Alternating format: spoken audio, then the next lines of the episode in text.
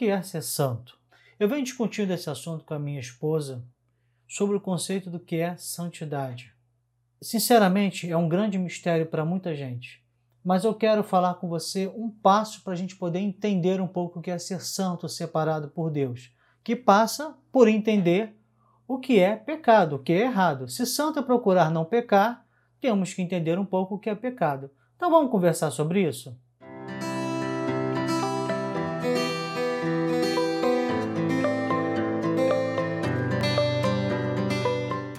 Você já se perguntou é, será que eu posso vestir isso? Será que eu posso vestir aquilo? Será que eu posso usar tatuagem? Será que eu posso usar piercing? Será que eu posso usar calça comprida? Será que eu não posso usar calça comprida? Isso para as mulheres, né?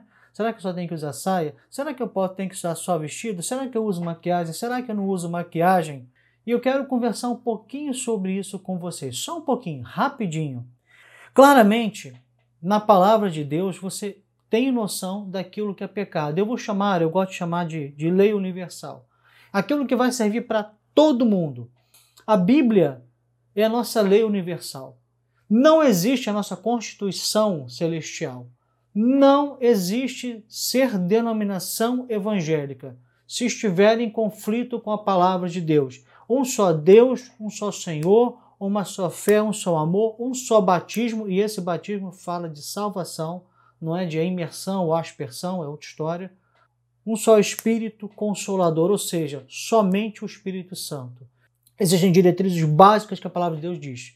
Se estiver fora dela, então não é evangélica. O que tem hoje de igreja dita evangélica, mas que está fora dos parâmetros bíblicos, não tem de monte hoje.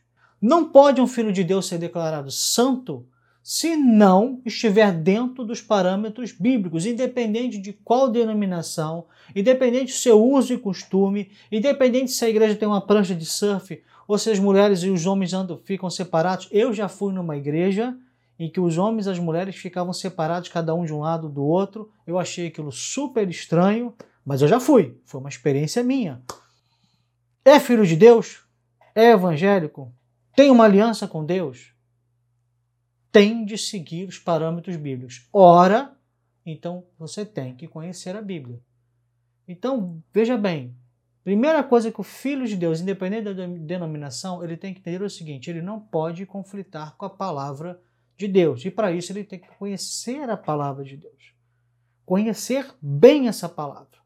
Então existe, é por isso que eu chamo de lei universal, porque ela na verdade é a Constituição universal. Ela é para todo filho de Deus.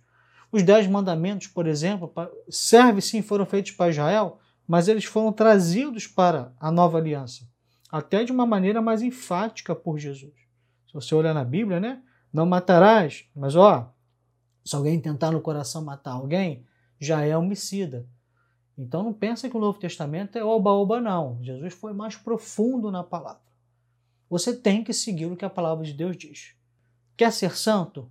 Mergulhe na palavra de Deus. Conheça a palavra de Deus, pratique a palavra de Deus, se aprofunde, se aperfeiçoe, molde o seu ser, o seu caráter na palavra de Deus. Esse é o primeiro ponto. Então, todo mundo que quer ser santo, não quer pecar, tem que conhecer a palavra de Deus profundamente. E o problema é que tem gente que não quer conhecer a palavra de Deus e quer ser santo são coisas incompatíveis. Só é santo quem conhece a palavra de Deus. Então, a gente erra menos, a gente peca menos. A gente não vai deixar de pecar, mas a gente vai errar muito menos e vai acertar muito mais. Quando a gente acerta mais do que erra, o caminho está muito bom. Existe também um outro fator que eu chamo também, para a gente poder entender que é, de uma certa maneira, santidade, relação de santidade e pecado que é o nosso relacionamento pessoal com Deus. Aí entra uma, uma questão que é muito específica. Tudo isso vai ser moldado pela palavra de Deus, tá? Ok? Tudo. Tudo vem, por isso que o primeiro é a palavra de Deus. Mas existe a questão do nosso, nosso relacionamento pessoal. Aquilo que é bom para uma pessoa, mas para mim é um problema. Para mim, não. Vinho bíblico tem álcool ou não tem álcool? Isso causa uma divisão tremenda na igreja, uma divisão teológica tremenda. Mas se você teve um passado de problema alcoólico, você não pode colocar um álcool na boca, porque senão vai voltar um vício pesado na tua vida. Essa é uma discussão que não cabe mais. Independente se pode ou não pode vinho, você não pode. Para você faz mal. Eu cresci no lar evangélico. Então tem certas coisas do mundo que não me atingem, não me fazem mal. Mas eu vou usar o exemplo da minha esposa. Minha esposa se converteu lá para os seus 16 anos. Então tem coisas na vida dela que para mim não fazem mal, mas para ela lembra uma vida antiga que foi levada na cruz de Cristo que ela não quer lembrar mais. Morreu aquela velha criatura, ela não quer lembrar mais. Tem coisas para ela que fazem mal, que para mim não fazem. Então, para ela não é bom consumir determinadas coisas que fazem mal. No seu relacionamento pessoal com Deus, há coisas que você não pode, não é proibido para todo mundo, não é uma lei universal, mas que você não pode, porque aquilo atrapalha o seu relacionamento com Deus, o seu relacionamento pessoal com Deus. E aquilo é aquela raposinha da sua vinha que você tem que tirar, que não é do outro, é seu. Isso é uma questão que você tem que considerar também. Então você tem que saber o quê? Isso vem aí o primeiro item vem do conhecimento da palavra, o segundo vem de um autoexame. Você tem que se autoexaminar, se autoavaliar. Cada dia o autoexame está na Bíblia, principalmente no texto da ceia, e saber as coisas que fazem mal no teu relacionamento pessoal com Deus e que devem ser tiradas, e as coisas que são boas que devem ser acrescentadas na tua vida. E relacionamento individual com Deus é isso você vai ter os seus momentos, a sua forma de falar com Deus e a sua intensidade e também as coisas que você deve tirar da sua vida. É uma coisa tão pessoal, ao mesmo tempo que existe a lei universal, isso é tão pessoal, só vem através de um autoexame. Quer um conselho meu? Te faz mal, te afasta de Deus? Tira. Como diz a palavra arranca, melhor sentar no céu sem o olho do que ir para o inferno com os dois olhos. Então arranca, tira, é pessoal, é seu. Não é que seja o outro seja errado para o outro, mas pode ser errado para você. Você tem que conhecer a palavra de Deus profundamente, porque existem as leis universais que dizem que é pecado, e podem ter coisas que possam ser pecado para você, porque te fazem errar o alvo. E o seu alvo é Cristo. Se elas te atrapalham a chegar a Cristo, para você pode ser pecado. Então, para você, não se entra em discussão. Para você, é assim: independente se todo mundo pode, mas talvez para você não. Então, para você é não. Então, você tem que fazer isso, e só através do autoexame. Ok? E o terceiro item que eu quero falar com vocês rapidamente sobre pecado, para você entender o que é pecado, para poder caminhar com santidade, é que você vive numa comunidade. Você escolheu viver numa comunidade. Você não está no período feudal. Ninguém botou um muro, ninguém botou uma proteção que você não pode sair dali, um muro físico que você está proibido de entrar, proibido de sair que as pessoas. Você é livre. Se você não é livre em Jesus, então alguma coisa está errada. Você é livre em Jesus. Você só é livre em Jesus, mas você é servo dele. Você é livre, ao mesmo tempo você é servo. Então você tem que fazer a vontade de Jesus. E ele determina, escolhe para você lugares para você viver, comunidades para você viver, igrejas para você viver, como parte do corpo de Cristo. E essas igrejas, essas comunidades, elas adquirem, todo grupo ele acaba adquirindo uma identidade própria, ele acaba adquirindo hábitos próprios, ele acaba adquirindo uma cultura própria. E quando você deve, decide viver nessa comunidade, você está dizendo também: eu abraço, eu aceito essa cultura, eu abraço, eu aceito é, essa identidade. Claro que cada um que entra vai contribuir também. É um, a igreja é um organismo vivo. Cada leva que entra vai incorporando, vai deixando também coisas. Mas a igreja tem uma identidade. Aí que entra aquilo que eu falei para vocês, a pergunta lá em cima. Aonde você está? Você está numa igreja em que serve a Deus sem tatuagem?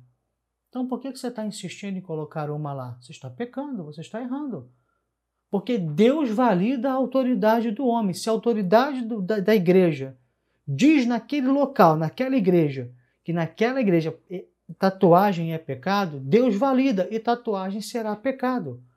Você é um homem, uma pessoa livre, você pode ir para outra igreja agora, não queira ser. Se você quiser colocar tatuagem, insistir em colocar tatuagem, sair brigando com todo mundo para colocar, colocar tatuagem, numa igreja onde não se usa, onde é pecado, aonde agride o grupo, como Paulo diz, né, tem uma questão de carne, tem pessoas que comiam carne, tem pessoas que não comiam carne. Então, se você insistir ali, você está sendo rebelde e você está pecando. Então, guarde bem. Eu posso ver, ver, fazer isso, fazer aquilo, qual a roupa que eu uso, posso. É, aí respondendo lá em cima, né? Tudo aquilo que eu falei lá em cima, que eu já até já esqueci. Maquiagem, não usar maquiagem, usar piercing, não usar piercing, tatuagem, tatuagem. Qual é o grupo, qual é a igreja, qual é a parte, a porção do corpo de Cristo que você está inserido? Existe uma visão da igreja local, da palavra de Deus, do que é santidade, de uma cultura própria, e ela vive assim para o Senhor. Se você não concorda com as doutrinas da onde você está, com os pensamentos da liderança da onde você está, você pode sair. Você pode conversar com o pastor e pedir uma explicação dele sobre isso. Agora, se você insistir em fazer, insistir em ferir a identidade da onde você está, aí você está sendo rebelde e você está pecando.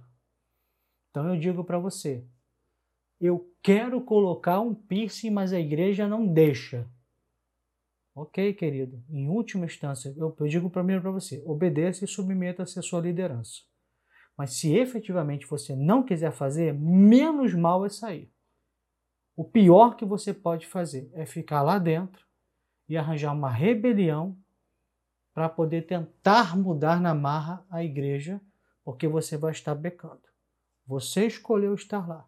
E a igreja e aquela comunidade, aquele grupo tem uma identidade e é validada pelo Senhor. E se aquela identidade daquele grupo diz assim: para o Senhor ser santo não é usar piercing, você não deve usar piercing enquanto estiver lá. Eu falei para você. Primeira opção número um, submeta-se à sua liderança. Opção menos segunda opção, ruim, menos mal. Sai e procura uma igreja que, aceite piercing. Não faça. Tente ali bater de frente e usar na marra e, e prava na Bíblia. Porque não tem na Bíblia, o pastor tem que me provar na Bíblia. Contenda não vem de Deus. Semear, Deus, Deus tem horror, pavor daquele que semeia contenda entre os irmãos. Não seja um semeador de contenda. Você não viu, você não enxerga, o pastor explicou e você mesmo assim continua não entendendo o que, o que a sua liderança falou. E volta para o item 2. Procure uma outra igreja. Mas, por favor, não seja um rebelde a ponto de você ir contra a identidade de uma comunidade. Aí você já está pecando. Então, qual é a resposta para a gente poder finalizar essa, essa curta mensagem? Para a gente poder saber o caminho da santidade. É entender o caminho do que é pecado também. E ele inclui saber que eu preciso conhecer a Bíblia para saber o que a Bíblia diz, o que é pecado, o que eu devo, o que eu não devo fazer. Eu preciso ter um autoconhecimento para saber aquilo que na minha vida pode ser pecado, ou seja, aquilo que atrapalha o meu relacionamento com Deus. E terceiro item, saber eu estou numa comunidade que tem uma identidade validada pelo Senhor. Ou eu me submeto àquela identidade do grupo, ou eu saio. Mas a última coisa que eu devo fazer é rebelião, ficar semeando contenda dentro da igreja, porque a minha vontade foi contrariada. Ali também é pecado. Esses três itens se você observar esses três itens, eu tenho certeza que você já vai começar a trilhar um bom caminho para ser santo, para ser separado para Deus e para viver uma vida de santidade. Deus te abençoe.